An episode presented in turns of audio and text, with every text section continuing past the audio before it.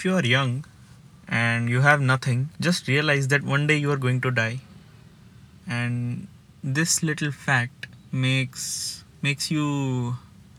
want to try your best to do the best with the time you have और क्योंकि तुम young हो, इसलिए तुम्हारे पास काफ़ी ज़्यादा टाइम है तो तुम उसको वैल्यू नहीं करोगे। But if you realise that if you have nothing you have nothing to lose and because you have time, you can use that time to literally do anything anything, जो भी interest कर रहा है तुम्हें, जो भी तुम्हारा अटेंशन ग्रैस्प कर रहा है, उसको तुम दे सकते हो अटेंशन और तुम्हें मज़ा भी आएगा वो चीज़ करने में। और तुम जितना उसमें अटेंशन देते रहोगे और टाइम देते रहोगे then eventually will be reasonably good at it और और तुम उसको उस चीज़ को प्रोफेशनली कर सकते हो और ठीक ठाक पैसा कमा सकते हो चीज़ करते वक्त। और ये भी हो सकता है कि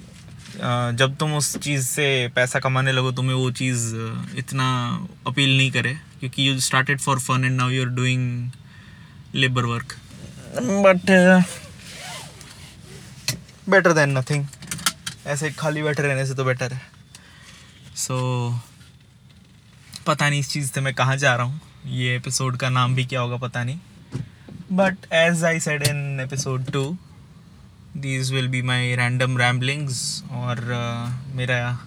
मेरा थॉट डंप करने का एक आउटलेट रहेगा ये. और uh, बस दैट्स इट आई गेस क्योंकि ये एकदम छोटा सा शॉर्ट एंड स्वीट और thank you for listening and subscribe if you you and you can reply comment whatever. So bye